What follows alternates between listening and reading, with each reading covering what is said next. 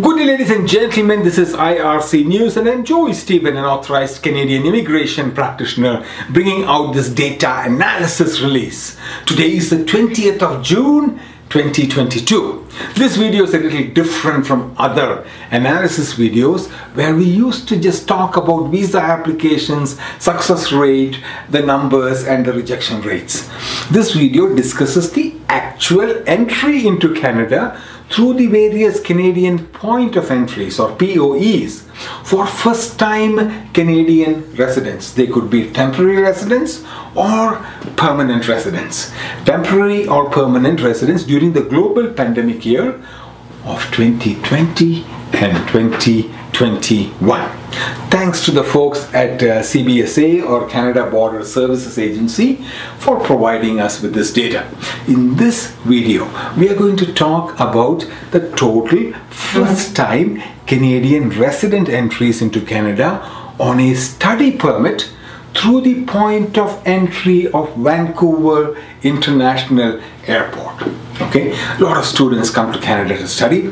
Let us just look at how many people actually came in through the Vancouver International Airport. In 2020, during the peak pandemic restriction year, the point of entry uh, of Vancouver International Airport received 14,010 new study permit residents, and in 2021, another pandemic year, the point of entry uh, received 71,608 new Canadian study permit residents.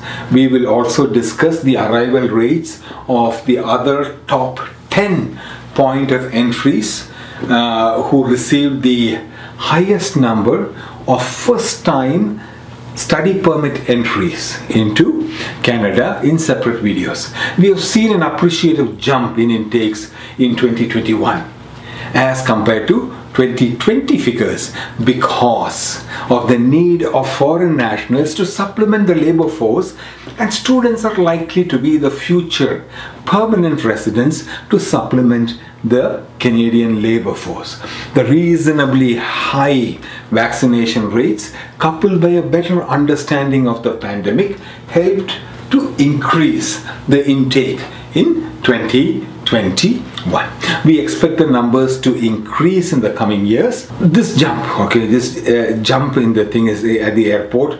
Uh, is normally at the point of entry of airports we see a jump but the trend is reversed through bo- uh, road border crossings just because road border crossings were predominantly closed uh, during the pandemic.